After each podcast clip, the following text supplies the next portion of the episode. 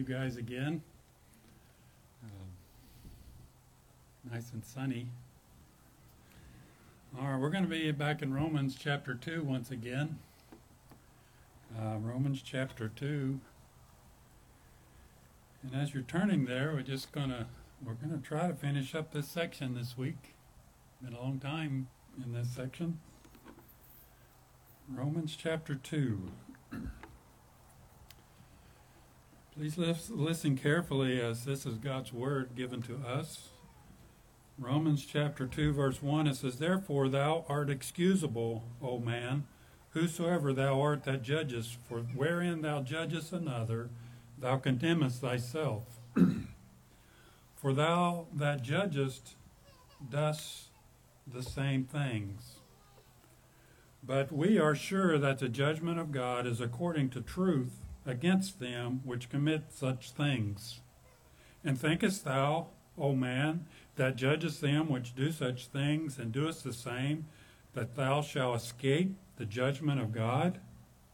Or despisest thou the riches of his goodness and forbearance and longsuffering, not knowing the goodness of God leadeth thee to repentance?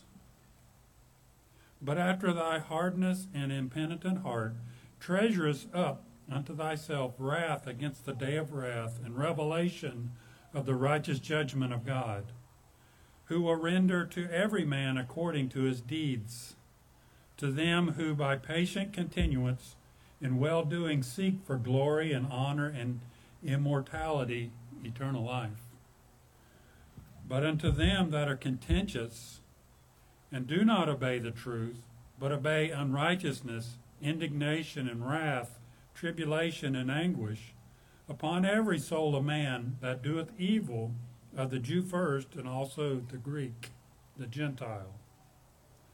But glory and honor and peace to every man that worketh good, to the Jew first, and also to the Gentile. For there is no respect of persons with God. For as many as have sinned without the law, so shall perish without the law. And as many as have sinned in the law shall be judged by the law. For not the hearers of the law are just before God, but the doers of the law shall be justified. For when the Gentiles which have not the law do, my, do by nature the things contained in the law, these, having not the law, are a law unto themselves, which show the work of the law written in their hearts, their conscience also bearing witness, and their thoughts the meanwhile accusing or else excusing one another. In that in the day when God shall judge the secrets of men by Jesus Christ according to my gospel. Let's pray once again. Father, again, we thank you for your word. We thank you that you've given your word to us in our language that we can understand. And Father, we ask that you would be with those people that are translating, working on translation of your word into the languages of the people of the world. Father, we ask that you would be with them and give them diligence, give them protection, and give them special knowledge and understanding into your word as they translate and make decisions about translation and Father, we ask that you just help them and guide them and protect them. And Father, we just thank you for your word again. In Jesus' name, amen. All right, we've been studying uh, over quite a while now the six principles of God's judgment. the six principles by which God judges. He'll judge everyone, actually. God judges, and these are the principles God judges according to truth, and that's in verse 1. God judges uh, according to knowledge in verse 2. And God judges according to guilt, verses 3 through 5. And God judges according to deeds that we looked at last week, verses 6 through 10. And God judges impartially, in verses 11 through 13, which is where we'll be this week, And the last one, God judges according to motives. So, in verses 11, um, we'll begin there. We're, we'll be talking about God judges impartially. God's impartial in his judgment. He doesn't see my face or your face and say, oh, you're something special. I'm going to be lenient on you or more difficult on you. But he judges impartially. God is no respect of person. That little phrase, respect of persons, is the, the meaning of it is to show partiality or to show favoritism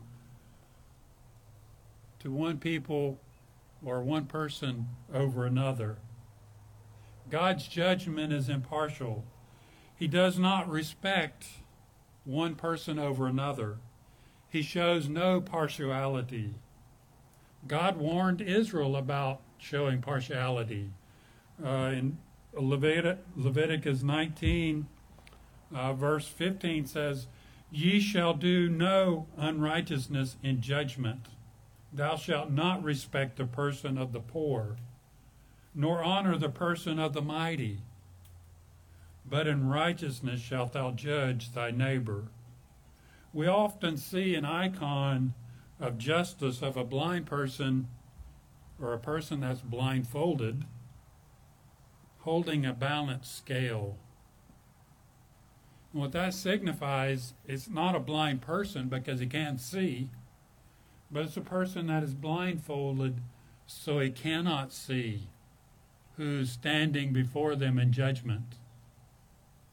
It's a blind person that says, I like the way you're dressed or I don't like the way you're dressed, and I'm not going to judge. He can't judge accordingly. Proverbs uh, 11:1 says, "A false balance is an abomination to the Lord, but a just weight is his delight." That means treating people equally. Um, you know, if you go to another country where you go and buy you know, whatever you want to eat, vegetables. They'll weigh it out.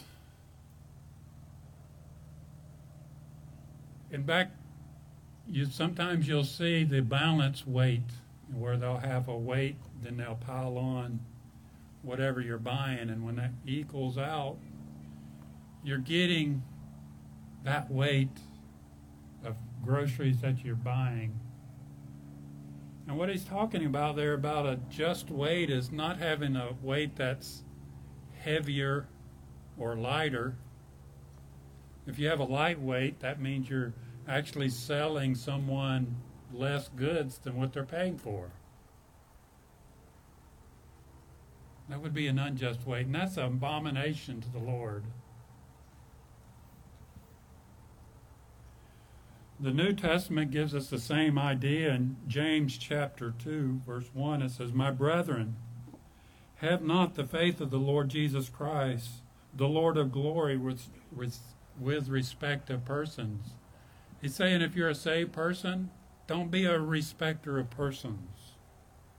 In verse 2 it says, For if there come unto you your assembly a man with a gold ring and goodly apparel, and there come and also a man in vile raiment, and you have respect to him that weareth the gay clothing, and say unto him, Sit thou in this good place. But say unto the poor, Stand thou there, or sit there under my footstool. Are you not then partial in yourselves, and are become judges of evil thoughts? James goes on to say in verses 8 and 9, he says, Love thy neighbor as thyself. And that showing partiality is sin. It's sinful to be a respecter of persons. It's sinful. Then another concept in this, this verses that we're looking at is that God is fair in his judgment. He's fair. And what I mean by that, we can we can look at and say, what about the person that's never heard about Jesus? A person that doesn't have his language or a, a copy of God's Word, what about that person? How can God judge them fairly over against a person that does have access to the Word of God or does have the Word of God? Well, God is God is fair about that. For us, we have God's Word, so He holds us more accountable for His Word. You know, Israel or people often think that's a, well, we we had God's Word. We preserved God's Word. We copied it many times over the years from from one generation to the next and one person to the next. We co- they used to have to hand copy it. Shouldn't we be treated more lenient than the person that doesn't have God's Word? And God says, no, that's not fair. You have God's Word, so you're more accountable. We have God's Word. Many of you have it sitting in your laps, looking at it on your phone or your tablet. You're more accountable for what it says.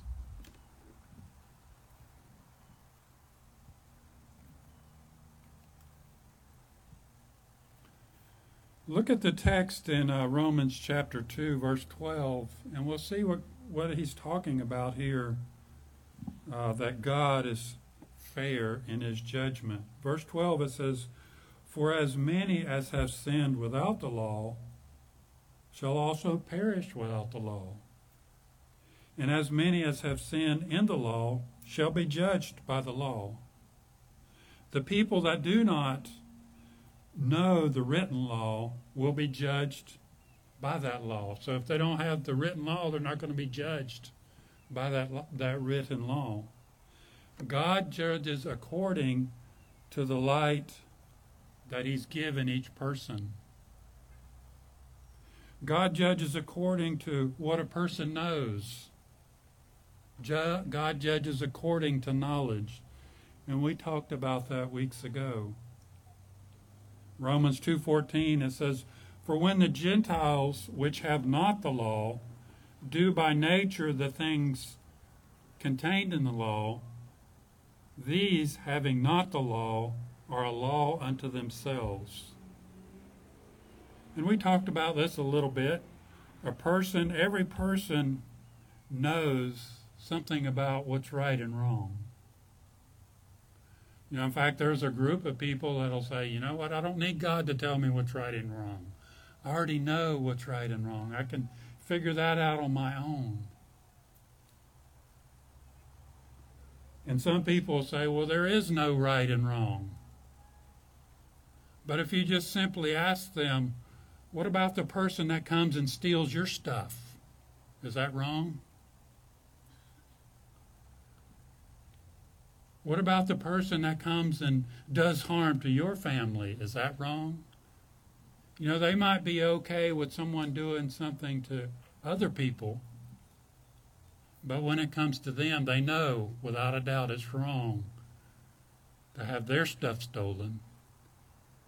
They know that it's wrong to have their family harmed.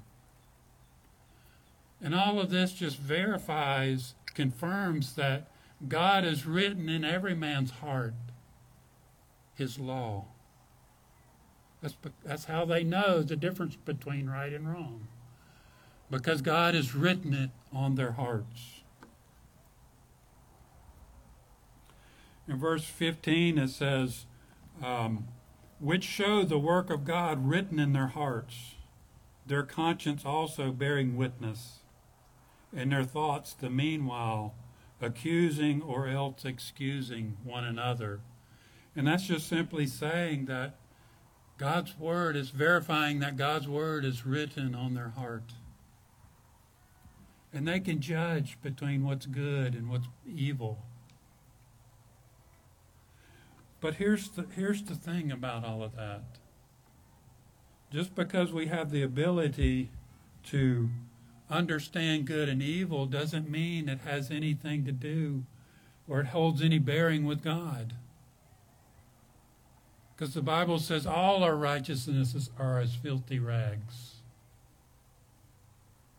we're, we're as an unclean thing.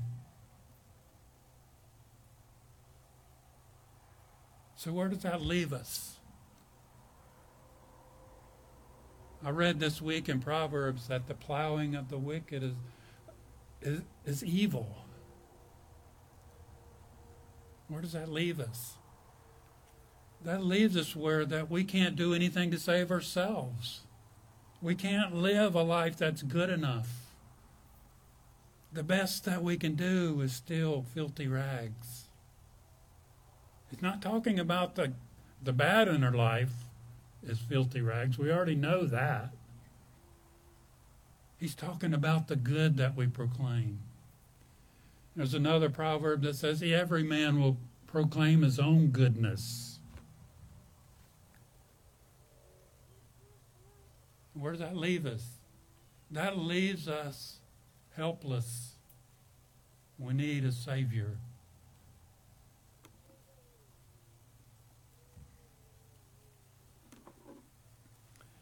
And that law that's written on his heart is that's the light that God has given and given to every man.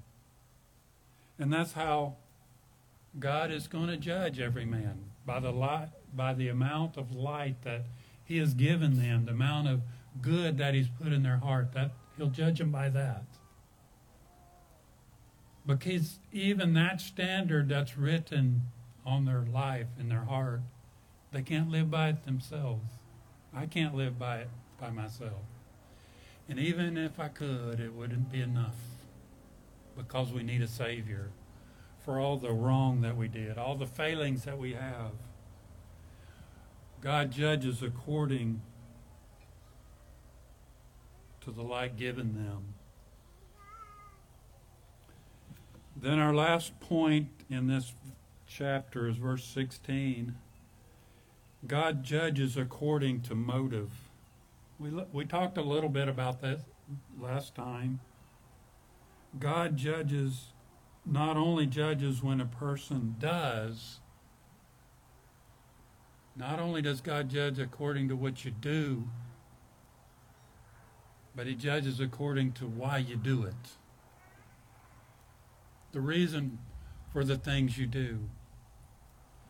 I'll give you an illustration of that. If if I was to come over to uh, Pastor Eric's house and say, Eric, uh, I, I want to paint your walls in your house for you, and while I'm there painting, and I do my best to keep the paint where it's supposed to be, but something happens, and I I kick over a bucket of paint on his brand new carpet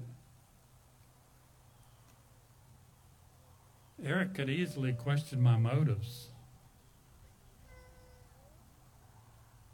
He could say in his heart, he said, You know what? I think Pastor Jim come over to my house just to ruin my carpet. Kick paint. He's jealous of me having good new carpet, and he just wanted to ruin it for me. That's how we often misunderstand the motives for things that people do. It's very easy. It's just a sinful heart. I was talking to my wife about that this morning. That it's my sinful heart that wants to think the worst about things. But God judges according to motive. And that's what Hebrews 4:12 says. He's a discerner of the intents of the heart. The Word of God can discern the intents and motives of the heart.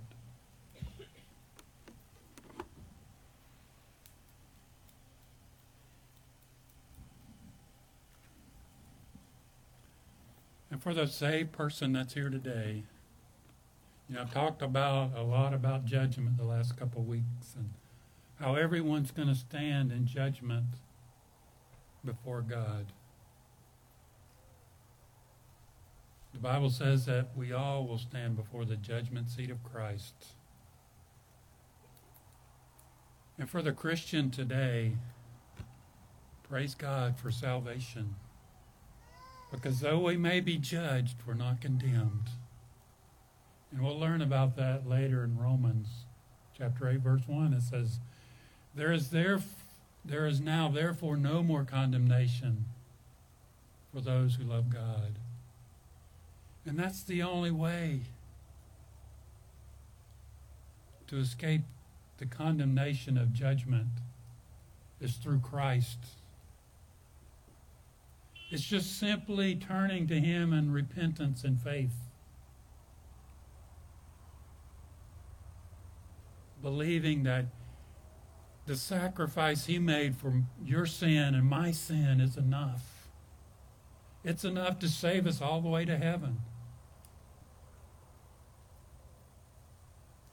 Simply believing that and turning away from our sin, turning away from our sin of trying to get to God on our own, turning away from God using our own goodness to impress God with our goodness.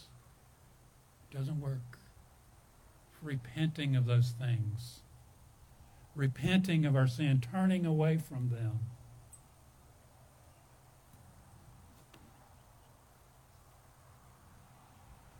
Forgiveness is for all who believe the Lord Jesus Christ, that He paid the cost for their sin.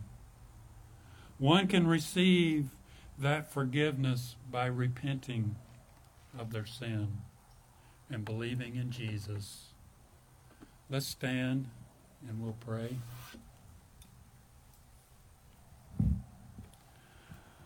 Father, again, we thank you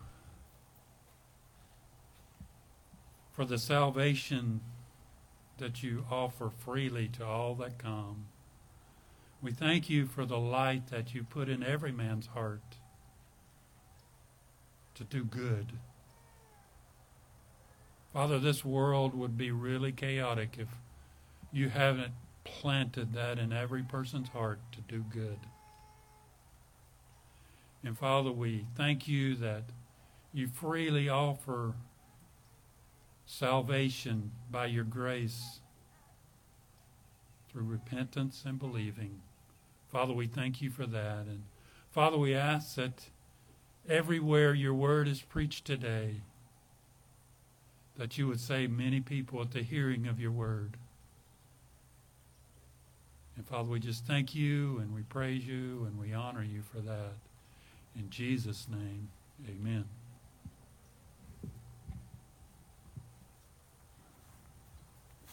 All right, we'll stand and sing our last song.